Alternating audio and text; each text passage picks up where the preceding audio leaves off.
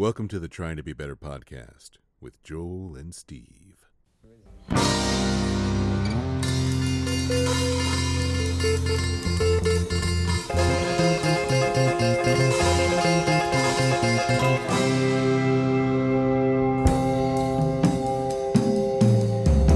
There we go. We did it. Hey, everybody. We haven't done it yet. That's true.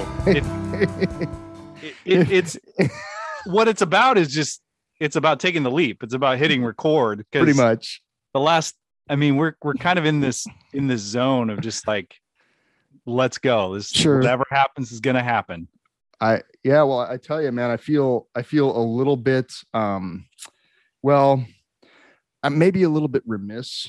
I'm a little remiss with you right now because, I have news. I have news, and I'm a little ashamed. Yeah, let's start off with some shame, everybody. Welcome to the Trying to Be Better podcast with Joel and Steve. Well, what I did, Joel, is I was out a couple days ago, and I went out south of Lincoln a little ways, like we talked, and I went by the town that I'm not going to say the name of, but let's just say that that actor Alan Rickman. Okay, so it sounds a lot like that. Gotcha. Speaking of, did you know that he's one of the Korgons? Did you know that? I don't like to disclose. I know. I'm sorry. I'm breaking. You know what I mean? I know, but it hit. Okay, so but this will tie in a little bit. You'll understand why I kind of brought him up. Okay. So man, I went there, man. I went to the portal just to see, because I'd been a while and I wanted. Yeah, I heard.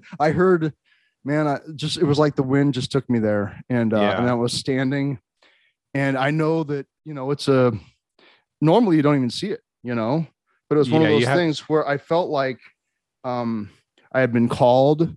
Yeah. There, and I was standing in the spot, and it was like the leaves knew. Yeah. They knew that, like, the longing and the sincerity, and they felt and it opened up for me. And it wasn't time for the opening yet.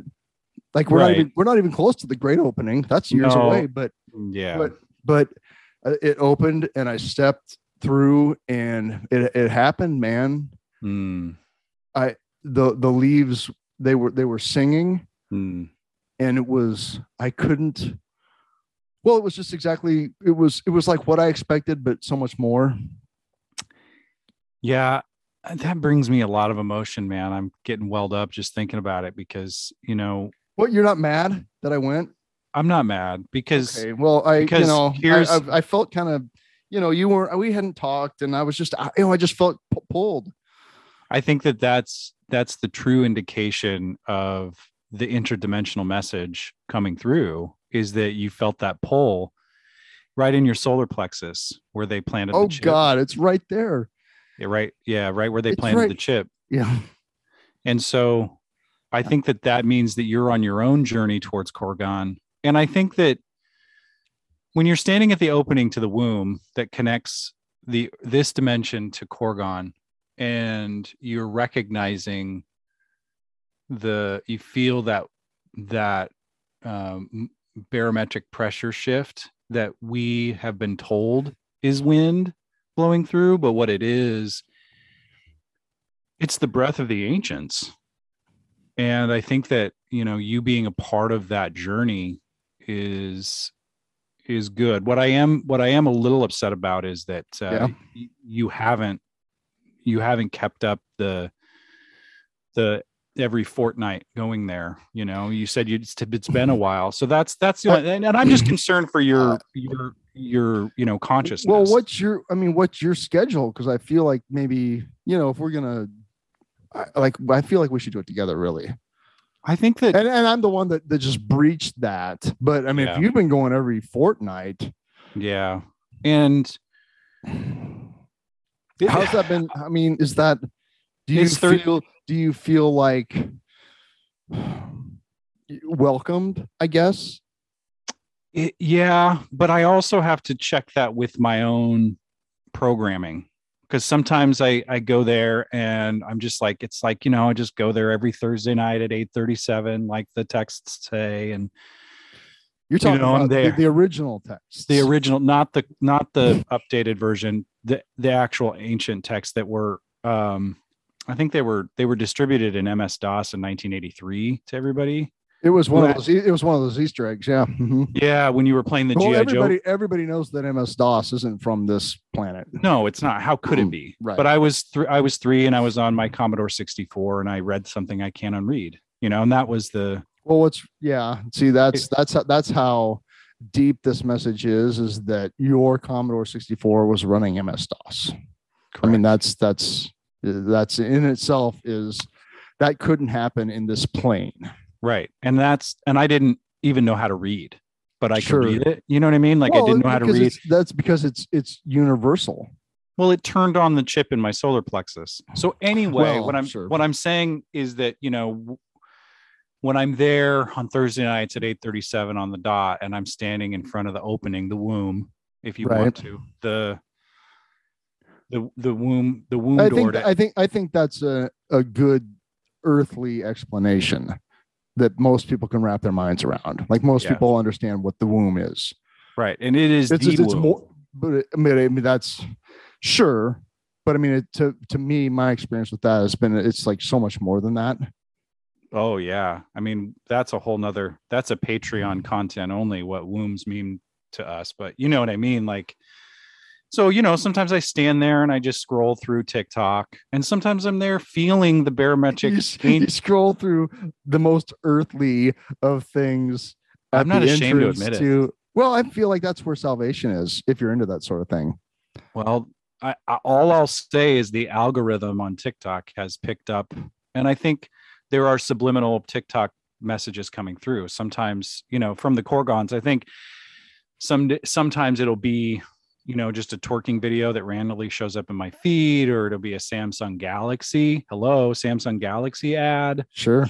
Or it'll be somebody talking about how they, you know, hate the pandemic. I mean, but I think the Korgons are really trying to reach me. And that's what I'm saying is that I felt that pull, and I'm just glad that you're feeling that pull now. So don't be ashamed. I'm not necessarily. I mean, like I said, I'm not so much ashamed as I am. I just feel a little remiss. Yeah, that I didn't, you know, at least shoot you a text like, "Hey, dude, I'm going, you know, south." Yeah. But the reason why I don't exactly feel bad about it, and I hope you understand, is that the magnitude of that experience was that, I mean, I got welcomed isn't quite the right word. It was more like, I'm trying to think of something. No. Something finite that like our brains can understand, because I'm struggling for words and I experienced it. Mm. It was like enveloped in light. Yeah. Well, it was in and through and within, and it wasn't just light. It was, I'm going to puke in my mouth a little bit, but like serenity. Yeah, it's like just this all encompassing piece of knowing that this ancient civilization still exists, and it exists just for love, and that all of the trials and tribulations that we are experiencing here on this earth are just that. There's just these tiny things, and that there's a truth out there that is so much greater. And like, that's why I felt like, you know, how, you know, that Alan Rickman plays some pretty dark characters. Yeah. Yeah. Snape. Yeah. Well, and wasn't he the guy in Die Hard, the bad guy? He was the bad British guy in Die Hard. I feel like the reason, in order to bring that level of darkness to those roles, like he has seen the opposite of that 1,000-fold. Well, I think and it's a shame that he's not with us anymore, so that we could, you know, I'll use the expression "pick his brain," but we know that's. I mean, it's so much more than that. But well, I mean, that's what it says in, you know, chapter 8 of the ancient texts, or, you know, if you want to think about section 8 of the ancient text, that sure. That's what the Korgons essentially want to do is to literally pick our brains, you know, and look for the space between our neurons so that they can implant their love. I mean, that's what I've been told. Other people think about it as seems really mechanical, but it is. But love is a chemical, right? I mean, love is a chemical. The experience I had the other night was, it was not mechanical. Maybe it was, there was like, you know, pheromones or something. I don't know. I'm not a scientist, but because it was, like I said, it was this, there was a before and an after. Yeah. There was a before and an after. And when I was kind of, told, I guess, you know, because the leaves were singing, they were singing. Oh, were they? Did it sound like this? No, it was like higher and kind of maybe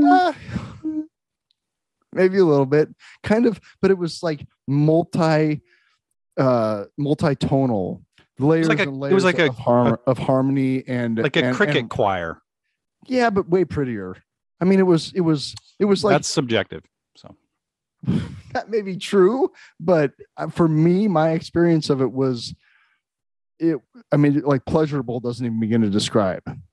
You know, it was so much more than that. It was celestial and aware and celestial and cosmic. And even though that word sounds, it just sounds corny. It's like, I would say like holy, but I think that word is like really limiting in this context. Because it was so much bigger than that. I think when it kind of subsided, that was my, like there was nothing else to do but turn around and return to spread this message. Where did you go? What was the first place you went after you experienced that? Where was the next location you went to? Sonic. I got a limeade. Okay. I knew the answer to that. And it's interesting because it's kind of like, you know, what you would choose after experiencing a Korgonic download is kind of like a tarot card reading, you know? So tarot card reading? Let me finish. Okay. That I crave diet ocean water every time, every 2 weeks. Is that why you go to California periodically? Is that correct? Correct. And Florida? So, I mean, but it's different sides of the sphere, so I'm sure the water's a little different. No. I'm talking about the drink at Sonic. I didn't know that was such a thing. I always just go for the straight old. I don't even look at the menu. Just cherry limeade. Like boom, I'm a level 6.5, so that's why I think back at, you know, a few years ago they used to have a flavor called ocean water, and it's coconut. I think it's coconut and something else, and they've taken it off the menu, but it's a secret menu now, and I'm level 6.5, so I don't have to follow rules or menus. But I just want to say I'm just proud of you, and I'm grateful that the craving for a Sonic carbonated beverage is part of your experience, because what you choose kind of is your marching order in the fold. And I'm a diet ocean water. Sure. Well, see, that's interesting. Because, so you're saying that like potentially everybody that is I guess welcomed will have their own Sonic drink. They'll have their own. Well, think about what I mean. Let's put some things together. You know, the sound of the leaves singing. Yes. Sonic Drive-In. Sure. Combination of flavors, carbonated flavors. There was something about the cherries, the maraschino cherries, that for me, just that bright red, it's a callback to the feeling, I guess, of the leaves singing. And see, when I stand in front of the opening, in front of the womb, and I'm ready to receive the message and experience the quickening and all that, what I feel like I'm on like a beach in Hawaii or on a Florida key. Sure. And so carbonation being, we're all carbon, Korgonians are carbon. That's the delivery system. So we desire carbonation. And if you look it up, and this is true, Sonic uses 35% more carbonation in their soda water than well, of course any other. They do. Yeah, so it's you're getting more, and that's why you're craving it. And so when I stand in front of the opening, I crave carbonated suntan lotion. It's carbonated suntan lotion. That's why that's coconut. It smells like the coconut. It smells like yeah. It smells the what is the old the sun tropic. What is it? What was that called? I can't remember. Well, see, that's why it's so old. That's from the ancients. Right. Correct. I'm really, really happy that you're understanding, like you're getting it. Well, I'm just thankful that, you know, you told me about this because, I mean, obviously our little podcast here has been like, we felt called to do this. Yeah. Yeah. And this didn't just come out of nowhere is what I'm discovering. Like this was not an accident. We were predestined for this to happen. Yeah. Predestined. Sure. Yeah. Mm-hmm. Mm-hmm. Yeah. This comes from something way outside of anything that I would have planned. I mean, this has been completely unexpected in a really, you know, it's almost, I'm almost a little resentful, frankly, that I mean, don't get me wrong. It's like now there's this yoke of responsibility. Yeah. Right. With like Spider-Man said, quote unquote, we know that that's a propaganda film, but with great power comes great responsibility. Yeah. So you've been given the power. I mean, keep drinking your cherry limeade. Well, I think that was the purpose of this visit, was that the leaves told me through the beauty that like, yes, this is true. You have been chosen. And yes, it is going to be difficult, but feel this right now and know that this is it's like a taste of what lies beyond. Correct. As we move through, once the great opening happens. Oh, I can't wait. Well, be patient because it's a ways off. I mean, we got a lot of work to do between now and then. Well, I'm being told sometime in 2027, that was kind of what the leaves were singing, but that's, you know, it's translating to Earth time. It's all weird, and I don't quite understand it. All I can hope for at this point, Joel, is that more will be revealed. Correct. Yeah. Like I think the interesting thing about like your particular chosen pathway in the Great Army is, you know, that you're experiencing time, you know, like you're getting revealed time and dates and stuff. And what I'm seeing, what I'm being shown is, well, it translates loosely in Korgonian as credits, but I think it, you know, in Earth language, it's money, you know? So I am here to gather credits, assets, resources, money. So if any, you know, if you want to, Venmo me, and you know, we can be a part of the great opening, and then eventually the Great Awakening. Man, if it's anything like what I just experienced, I mean, the opening, forget about it. Then the awakening. Yeah, we got to. Well, that's the whole thing about a cave or a womb, is that you got to open. You got to open it. I'm seeing that, man. I'm starting to see first. That. Yeah. It absolutely, and that's just this little. I've already said too much. I've already said too much about the location and everything. I'm sorry for that, and I hope that, you know, the Korgonians understand that I'm just people excited that are curious. They're going to look and they're going to find it, and you either get to hear the song of the ancients and find their way or not. You know? I feel like, because this is, you know, it's in a spot where people go by all the time. They're looking for those morels and hunting the pheasants and whatever. And we vibration. It's a high vibration area. And we have totally, but we haven't heard anybody else talking about it, which means because like neither you or I would go there. We don't hunt morels or pheasants or. But I just have to believe that there are people in the area that, you know, have been out there hunting, or maybe they were out, you know, walking around that particular area doing a, you know, one of those corny like engagement photo shoots next to a tree and an old fence, and they heard the song, and they saw the light, and they just stood there in awe for a second. They didn't know what it was. They're not ready yet, but. Well, they're going to find the podcast. Well, I hope so. I mean, I hope that this is kind of a more not subtle, but more accessible entrance for just, you know, most humans' brains, because it is. Right. It's like it's a lot, you know. Yeah, and how I, you know, was able to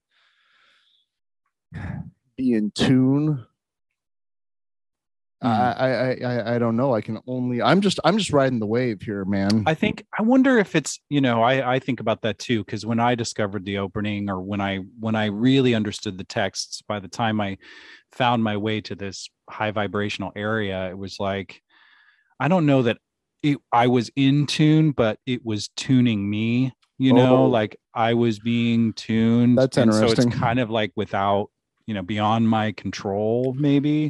That's what I'm trying to say is that, like, that's the part, like I said, resentful earlier. It's almost like, it's really confusing now to have this knowledge and to think, well, but I got to go to work. But that's where the real transformation comes. Right. So I think you just start leaving, you know, maybe treat your team to some, you know, cheese curds and Sonic French fry, you know, just hey, does anybody want to go on a hike near that area? Or do you think we're ready for that? I think that I don't presume, I mean, because we are the messengers of the message. Apparently. I mean, that appears to be happening. And I just can't, as much as my ego wants to be a Korgon, I don't think that I don't think we're there yet. I don't think we're there. I think we could be just pawns in their game, which I'm willing to do, or maybe we're just, can I be a rook? Yeah, maybe we're just food, like they're growing us for intelligence and they're going to consume. I'm willing. So I don't. Listen, that just opened up a whole other thing for me, because now I'm a little scared, Joel. I'll be perfectly honest, because that's part of it. I had that feeling, and now it's like maybe I'm just getting like duped. I had like, that's the pull, you know. Well, I think that, you know, looking at infinite intelligence and galactic love. Takeover through collective love. I perceived love, but maybe that's all a Trojan horse, you know. But looking at it through our limited human emotional landscape, that's what I've been trying to come back to. It's like, dude, you're just a human. Like, you can't possibly understand all of this. Yeah. Hell, maybe I'm just the maraschino cherry on some cosmic limeade for some other galactic being. I don't know if I want to have any part of that, and yet I feel compelled to continue. That's part of it, man. Well, thank you all. This is the Trying to Be Better podcast, otherwise known as The Message. We're brought to you today by Sonic Drive-In Restaurants. I think it's not by any stretch of the imagination a surprise that their largest carbonated delivery system is 44 ounces. It's called the Route 44. And in the 44th degree of the 44th quadrant, you will find a huge star cluster. And that's where I think we are all going to be transported to, that we are the... Well, I tell you, I hope so. I truly... Route 44. It really is that simple once you see it, isn't it? I mean, yeah, it's like you don't know until you know. But then when you know it, you can't unsee it. See, now I feel bad for even doubting. I was doubting for a second. This is why I'm 6.5. And this is why you're 2.75, because I think as you continue to make your fortnightly rites and trips, and you continue to drink your limeades, and you continue to look for signs, your emotional frequencies will align themselves with Korgon.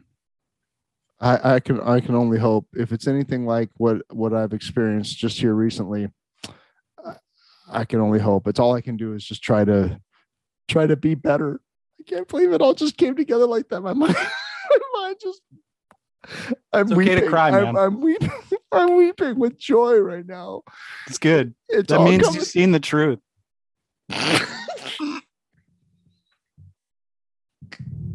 It's so proud beautiful. Of you. I'm proud of you.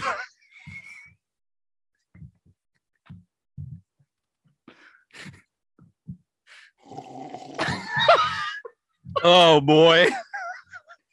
How long do we make it? About 26 minutes. It's so beautiful. But How so? Other than that stuff, like, sure. How's your week, man? Well, I got COVID, which is just this earthly bullshit. Well, I was gonna bring it up, but I didn't know how, like, if you were okay to talk, because the last time we had a podcast, you were like, I think I'm fine. Nah, shortly after we got off the mic is when I said, I should probably get tested. And I came and got that test from you, actually. Yes, you got that test. And it came back positive. And mercifully, thanks to, modern medical science and, vaccinations being boosted, the effects of it were very minor. Like a weird cold, basically. Never lost my sense of taste or smell or anything, but I have been, I isolated Monday, Tuesday, Wednesday. Then I went back to work Thursday because that's what we do. And yeah, that's what we do, just wearing a N95 mask. And I've been isolating in the bedroom, and that's been just, isolation's so weird, Yeah. How is that? I'm glad that you're feeling okay. And, I'm glad that you haven't experienced some of the gnarly symptoms, because that's the thing, like around this discussion of the Omicron variant, it's like, it's mild, but I'm like, I don't want to risk one of my senses. I don't want to lose my sense of taste or smell. The thing that makes that quote mild a misnomer is that it's so incredibly contagious, right? And when they say mild, what they mean is you're not going to get put on a vent. Well, hopefully, as long as you're vaxxed and boosted, and with Omicron, you have to be boosted. Yeah. Mm-hmm. Which I am, so fortunately for that. Right. But I don't know. You were mentioning isolation. Like, what was? Well, yeah. Because for 3 days I really didn't leave my bedroom, which fortunately I have a bathroom, and and Hollywood's great and brought me food and stuff, and if I came out in the house, everybody put on a mask, and I've been wearing a mask basically the entire time, and I don't know. It just made me grateful, really, to not be on a friggin' ventilator. Yeah, in the hospital with people not being able to come see me. I can't imagine, the horror of that. And we've all heard stories of folks being like faced, like I've because of my brother who is becoming a medical professional. There are these really darkly funny, like medical professional meme accounts, and there's people on there that are like, that have just stopped making jokes for a minute. And they're like, this is what we're doing. Right. Like, we are literally FaceTiming these people while they moan on a ventilator to their family, their last sounds. Yeah. Mm-hmm. And it's like, I cannot imagine that. So, well, and what's even more bizarre is that some of those people believe they don't have COVID. Yeah. Up until the end. Yeah. And their family is like, this is all a lie. You're lying to us. And so on top of being completely overwhelmed, just from a logistics and resources standpoint, the medical professionals have to deal with that idiot shit too. Yeah. So I'm grateful that I'm not in that situation. Yeah. I'm grateful that I was able to isolate in the comfort of my own home. And, all things considered, it wasn't something I'd care to repeat, but it was not horrible, because of the precautions you've taken, including 100%. Vaccinations. Yes. Mm-hmm. Yep. Mm-hmm. And it really, because of those things, I get to just continue my life. So it's really nice, actually. Yeah. But it really did, make me cognizant of all of the resources that I have in my life. Mm. Both, how so? My wife and my kids, my immediate family, my mom, just people like you and a couple other friends that had things like COVID tests and just support. And, a couple of people reached out like, hey, how you doing? Yeah. Right. Like, that's pretty, it just makes me very aware of like how fragile all of this is. Mm. Right. Yeah. And that it should be treated accordingly. Yeah. And not really taken for granted. That's, I think, the big takeaway is like, dude, don't take any of this for granted, because it could be a lot worse. So, it's just, it's wild to me too. And Kirsten and I were talking, not to make this about a more general discussion, but the last week and a half has felt, it's felt like another oh shit, but we still have, there's no stopping the things we have to do. Nope. And that's like, it's such a weird, it's a whole nother weird chapter of this fucking ongoing trauma that we're all going through. Right. Yeah. Is that it's like when, you know, cause I think back 2 years ago, I like maybe knew somebody that has a cousin that maybe got COVID. And now it's like my best friend in the world, COVID. Right. People that I know down, you know, COVID. I'm like, right. The fucking infection rate at the place that I work is like 10% positive. That's pretty high. It's pretty fucking high. And it's like the numbers are, you know, so it's like, it feels like, oh, this is worse, but you know, you better clock in. Right. And that's very much the reality. It's laid bare the sort of, I don't know, the capitalistic drive that we're all under here. The show must go on. The show must go on. And period. That, and in my life, Steve, that is literally the phrase that is imprinted upon us as theater artists, that no matter what happens, the show must go on. And I'm kind of like, but does it? Right. Does that need to happen? Do we need, and I, you know, we're all left to kind of like ask the question. Sorry, I didn't mean to go on that tangent. No, it's fine. That's what we're here for. It went from like gratitude to what the fuck, but. Well, that's our life now. Yeah. Because, I mean, look at the existential hellscape that's right outside our doors. Well, dude, this is the, I, you know, everybody knows some semblance and modicum of what mental health sort of factors need to be there for us to be okay. If you don't feel fundamentally safe, you can't process anything. Right. We have not felt fundamentally safe for a long time. And it's like, we haven't even begun to process what the fuck's going on. And we're like, we're Americans. And we're Americans. We're the most privileged fucking group of them all. And we're still, everybody's traumatically, you know. Yeah. Dude. Well, not everybody. Because not quite half the country still believes that nothing is happening besides, you know, elections being stolen. But they're digging in that nothing is happening is part of it.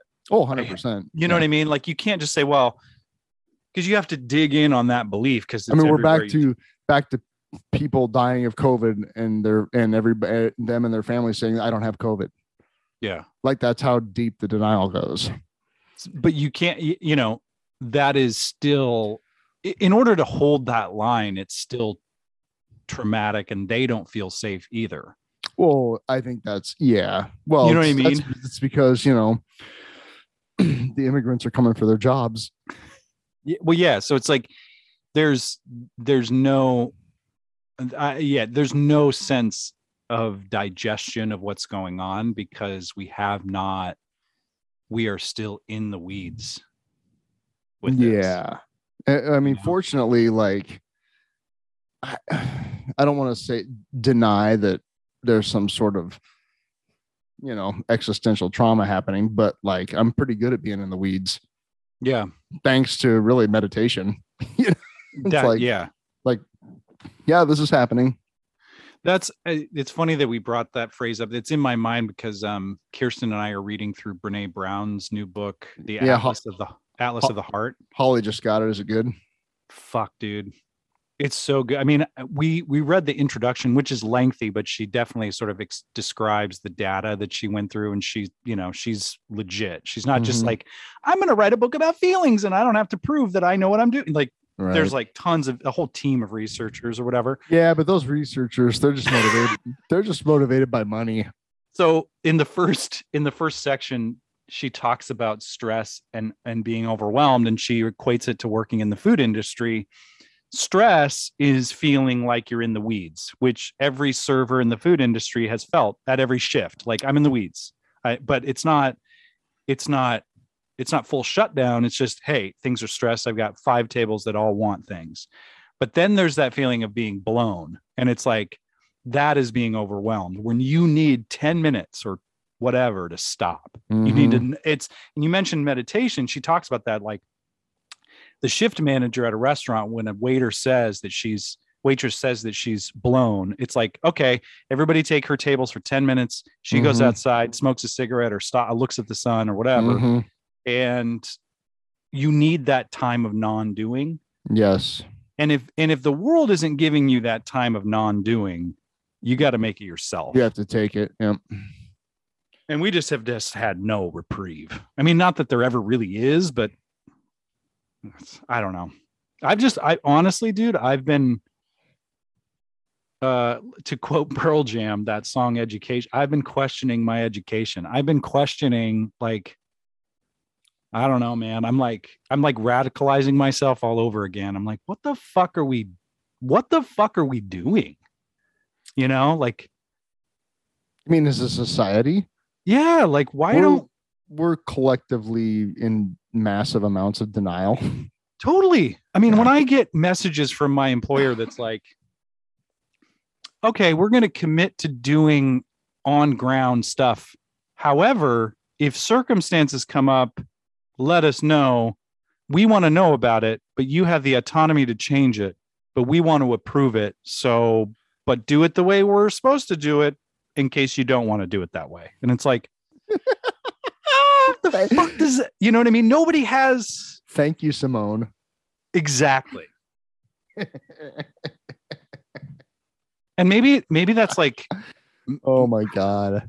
Maybe I just want like Uncle Sam to figure it out for me, which is really not healthy. You know, like I just want somebody to figure it out. And it's like, no, you got to be a part of the mess, man. I don't know what to tell you. Yeah. I got nothing. Korgons take me away. It's going to happen. Yeah, it is.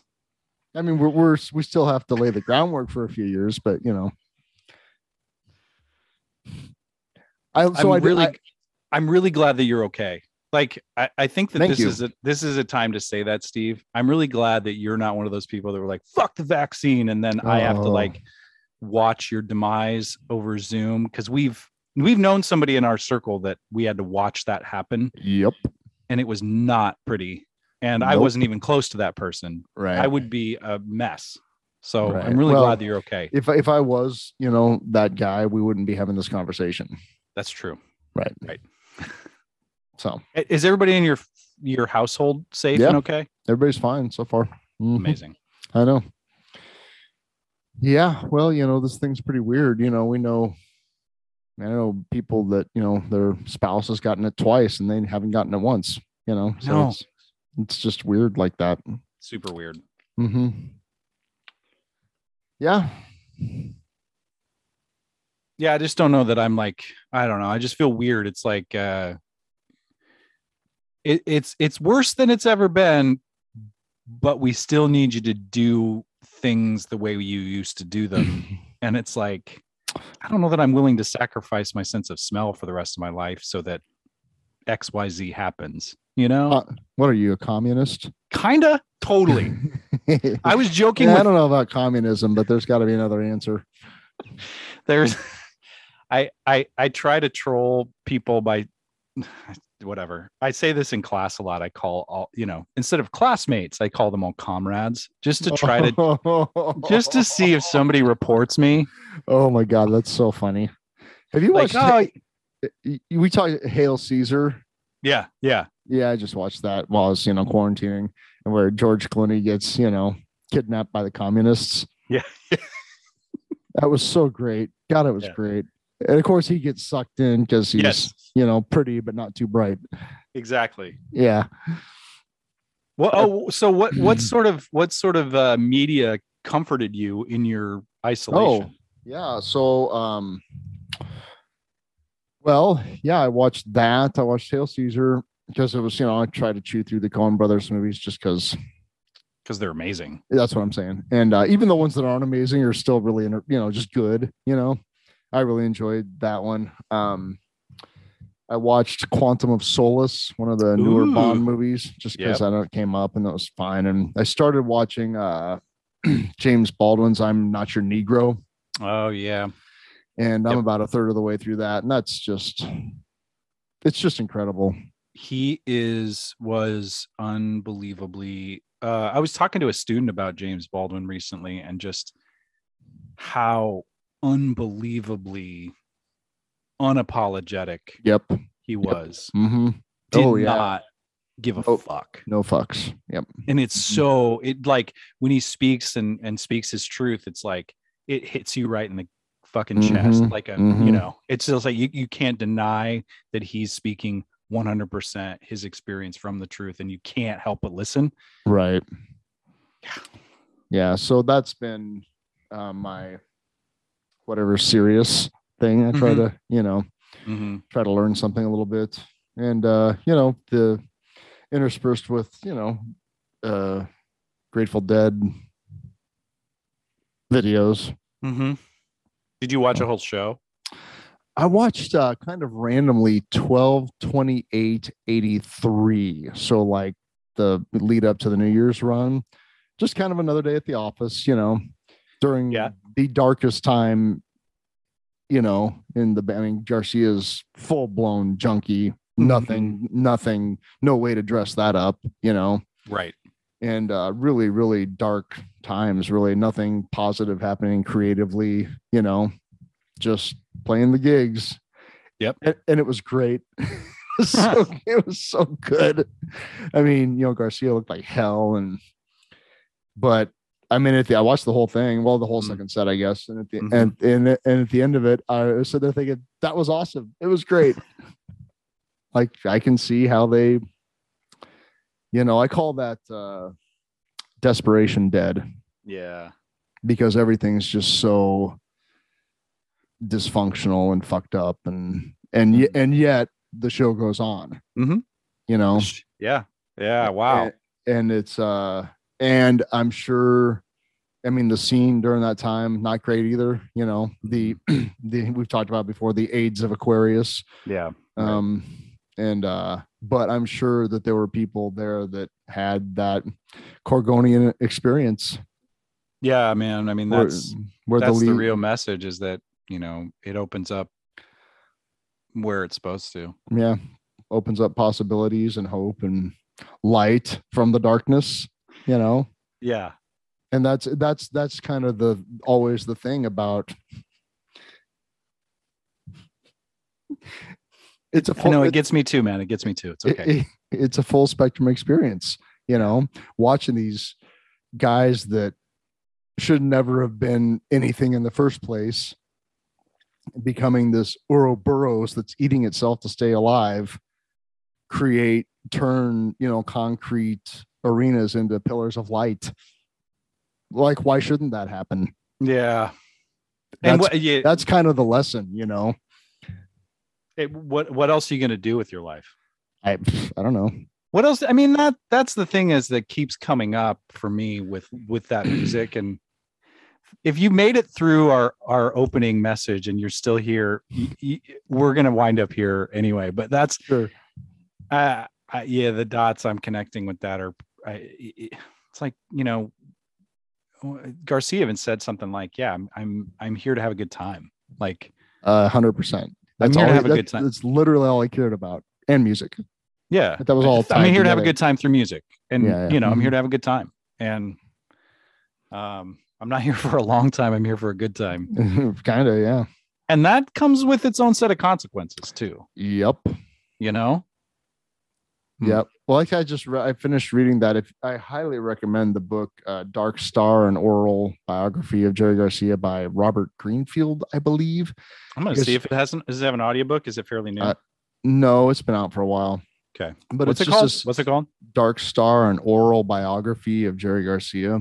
Okay. Because it's the whole book is interviews with people close to him, to include Steve Parrish and Rock Scully and a guy named Owsley Stanley and all of his wives, right, and some of his girlfriends and his kids and the managers and the roadies and people, just old friends, his older brother, you know, his oldest friend. And they don't pull any punches. And it's really, I mean, I've read so many, I've been, you know, on and off quote studying this man for 30 years, and it blew my mind, and it framed things in a way that I'd heard the skeletons of the story, like the outlines, but getting into some of the details, and just so watching that 83 show in that context, having just finished that book, was really, I don't know if I had no sympathy for him, but a shit ton of empathy. And it was really, I mean, this is, you know, Deadhead level 6.5 that nobody needs to go to, you know, but it's like, it was really kind of moving to know the shape that he was in, creating this art still out of inertia and out of the need to make that money to feed that Jones. Yeah. And, you know, it's really easy. Like the punks would just lambaste that, you know, you're a dinosaur, look at you, you pig, kind of thing. And Garcia's response is, yeah, man, I know. What would you do? Yeah. Yeah. Yeah. Why don't you cast the first stone, asshole? Yeah. Yeah. Yeah. The audacity to keep going. Right. Yeah. Why would you look at yourself? And, the audacity. Yeah. Yeah. Of just doing what you do. I think there's something really, I mean, I know that we've kind of touched on this subject before, but I'm about to go into a couple of projects that I don't even know are going to happen or not, but you know, I was feeling, you know, and I've talked about my anxiety with the blessings in my life before, and I'm getting back to the Jerry Garcia point, but I was feeling really anxious about some callback stuff I was going to do. And I start rehearsals tomorrow and really nervous. But once I started doing it, it was like I had all this energy and power flowing through, like, you know, artistic power. And I think that's part of it, you know, that like, because I anticipate it being this pool, like bad energy, like dark, just like it's going to suck. Like I'm anticipating the suck. But what sometimes that really is just tremendous artistic power. And I'm not saying that I'm some genius. It's just when you kind of tap into that thing that you're supposed to do. And I think that Jerry Garcia is a good example of that. He's not a good example of maybe as a human being, perhaps, but he's also certainly not as a father. Right. Right. Or as a husband. Yeah. Or as a husband. But the ability to live in that unafraid creative space to open up portals in space and time, or go out there and fuck it up, fail big, to fail forward, to fail, you know, like fail in the name of progress. Yeah, exactly. That there's something pretty powerful with that, and I don't know, I'm trying to lean into that versus what I really want to do is just like hide. Sure. No, I appreciate that in my own work. I've got some things going on that are difficult, you know. Yep. And it's be real easy just to curl up underneath my desk in a fetal position and take a nap, you know. Yeah. And but like as soon as I start taking just the most mundane actions, like making a phone call, you know, any sort of movement or action towards something that may hopefully end up being a solution, then I get energized. I have found that this week too, because there was something like I wanted to go through the script I'm directing and cut it down a little bit so I had space for other things in the show that I want to create. But it was like I was dreading just doing that task because I thought, oh, it's going to be so cumbersome. What do I cut? And I put some fucking music on and just, it was like I got out the machete and just cut everything. It was great. I cut the whole show down in like an hour and a half. Nice. And it was just like hacking things away. And it was like, oh, when you're in your sphere, in your space, and you just take those little actions. And it was born out of the idea of one day at a time. Like that's kind of been my mantra. I've gone back to that. Sure. Weird. This week. That's weird. I know. I've had to like, Joel, you don't have to think about a month from now. All you have to do is what you have to do today. And it's like, why do I forget? Like I meditate every fucking. Why do I forget? Why do I? It's so helpful. That's the what when I in my meditations lately I can't remember who said it. Maybe it was Tara Brach or no, it was Mary Stankiewicz. Maybe the golden moment, or maybe it's God. I can't remember Sharon Salzberg. Whatever, they're all great. But so if I'm miscrediting this, I apologize. But the golden moment is the one where you realize that you've gone. You're thinking, and just like no matter how stupid or like, oh man, there I am failing at meditation again. Like no, that's actually the golden moment where you just start breathing again. That's the like real. That's where the point. That's where the magic is. If the point is to leave all that, then you're going to be really disappointed. Sure, I have. You know what I mean. I've had that experience. And that's why I started doing it, because I wanted to curb my anxiety and change my behavior. And what I realized, the real goal is to come back to it. Mm-hmm. That's been super helpful, because I've been worried and anticipating things that are not even here yet. But when I just focus on what can I do today, and then when I do those things, stopping, thinking about it. Mm-hmm. Once I complete those tasks, put it down. Yeah. You're done with this now. Move on. Yeah. And even if it's like, move on to the next task, or just put it all away and chill and don't. Yep. You did the things today. I think the importance now more than ever is to find those moments of not doing anything, because the world is a fucking dumpster fire. Yeah. And I think I've actually taken that, like I've made it okay for me to do that during the day. Yeah. I've made it okay for me to do literally nothing for 15 minutes. Yeah. And that can involve sitting and just noodling on the guitar, laying on bed, watching something on the iPad. I mean, what are you doing? Nothing. I'm not doing anything that matters about anything other than just. Right. Yeah. Not even meditating. Right. Yeah. Mm-hmm. Not even formally. Yeah. And that's been really nice.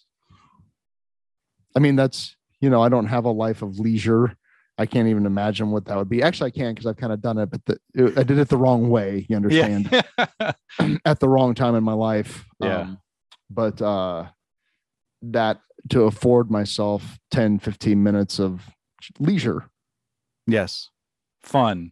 Leisure. Sure. Yeah. Pleasure. Enjoyment. Yes. It's been really great. Guilt-free. 100%. That's what when I say give myself permission. Like, I'm not going to do a fucking thing right now. Yep. And it's been really great. Yep. I think in our very first podcast, I talked about video games. Like that's something that I don't know where the story started for me, that video games. Holy moly. There it is. That was a good one. Bless you. Woo! Mm-hmm. That video games were like were bad or a guilty pleasure or something. It started with my dad. It did for me too. Yeah. I don't know if it was my dad, but it was like, no, I'm saying my dad's disdain for it rippled out into the universe. And it's like, well, that's such a waste of time, and it rots your brain and all this stuff. And I've let go of a lot of, I'm just, enjoy it. Yeah. Why I mean, not? I'm not calling in sick to, right. You're blow through Zelda. Right. But that would be a problem. That would be called video game addiction. Yeah. That would be a problem. Mm-hmm. I have been on, peak lockdown, been playing video games while on a large, work meeting. That's fine. That's totally fine. I listen better. That's what I'm saying. I actually do. I actually kind of do, because of the whole attention deficit thing. I have been seeing signs of the fact that I probably have undiagnosed ADHD. That's sure. Why not? Sure, why not? Yeah. Throw it on the pile. Yeah. It's good. It's good times. Yeah. Well, one day at a time, Steve. That's what they say. I'm just glad now that I have this new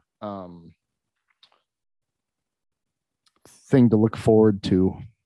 Yeah. The path, the message. Yeah. I'm really curious to see how that unfolds, because I definitely need more information. I'm in. Yeah. Well, just be open to the downloads when they happen. Sure. You know, I always am. I try to be, you know, this is a whole new thing. Yeah, man. So, well, I look forward to everybody's sharing their experience with the message. If you get a download unexpectedly, or if you happen to find the womb. Yeah. Please email us. Yeah. Email us. Tell us about your womb experience. Yep. And tell us about, you know, how the craving for carbonated, sustenance at Sonic Drive-In restaurants found everywhere, and what your Route 44 is, you know, like what's your task in the Great Awakening. We'd love to know. We need to meet up, and yeah, because I know there has to be more of us out there. We can't be the only ones. We can't be. So join us. Yeah, or we'll join you, whichever. I love you, man. I'm crying. It's so beautiful.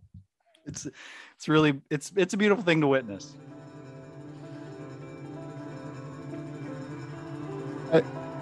Yeah. Cool. Congratulations. Okay. Thanks, man. All right. I think we did it.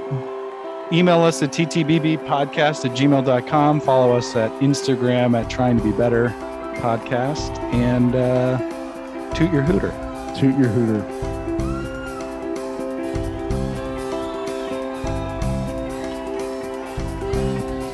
Passing through the corridor, I came upon an aging knight who leaned against the wall in gnarly armor. He was on his way to see the king. Wilson, Wilson, Wilson. He led me through the streets of Prussia talking as he tried to stretch a bone that scurried underneath his boot heel. He said there was a place where we should go. So he led me through the forest to the edge of a lagoon by which we wandered till we reached a bubbly spring. The night grew very quiet as we stood there. He lifted up his visor and he turned to me and he began to sing. He said, I come from the land of darkness. Said, I come from the land of doom. He said, I come from the land of game edge. From the land of the big baboon. But I never am going back there. And I couldn't if I tried. Cause I come from the land of lizards. And the lizards, they have died. And the lizards, they have died. And the lizards, they have died. And the lizards, they have died.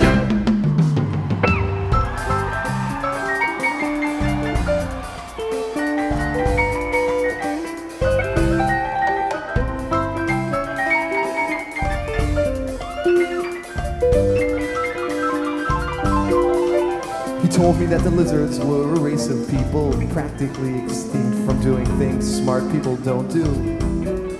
He said he was once a lizard too.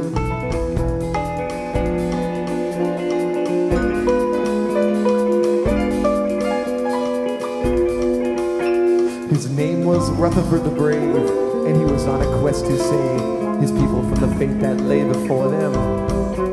Their clumsy end was perilously near. Lizards would be saved, he said, if they could be enlightened by the writings of the helping friendly book.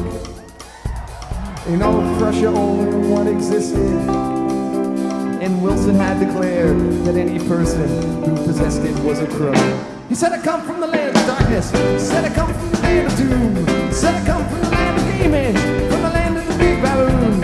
But I never am going back there, and I couldn't if I tried, cause I come from the land of lizards. They have died, and the lizards they have died, and the lizards they have died, and the lizards they have died.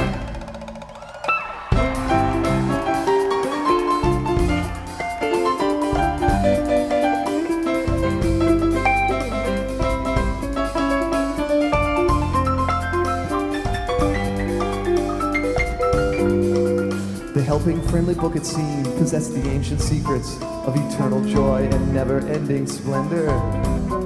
The trick was to surrender to the flow.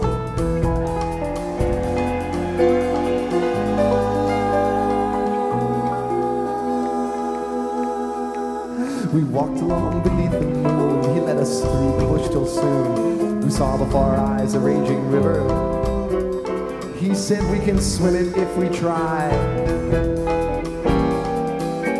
And saying this, the night dove in, forgetting that his suit of arms would surely weigh him down, and so he sunk. And as his body disappeared before me, I bowed my head in silence and remembered all the thoughts that he had felt. He said, I come from the land of darkness. He said, I come from the land of doom. He said, I come from the land of Gamehenge, from the land of the big baboon. Oh, but I never ended going back there, and I couldn't if I tried, because I come from the land of lizards, and the lizards, they have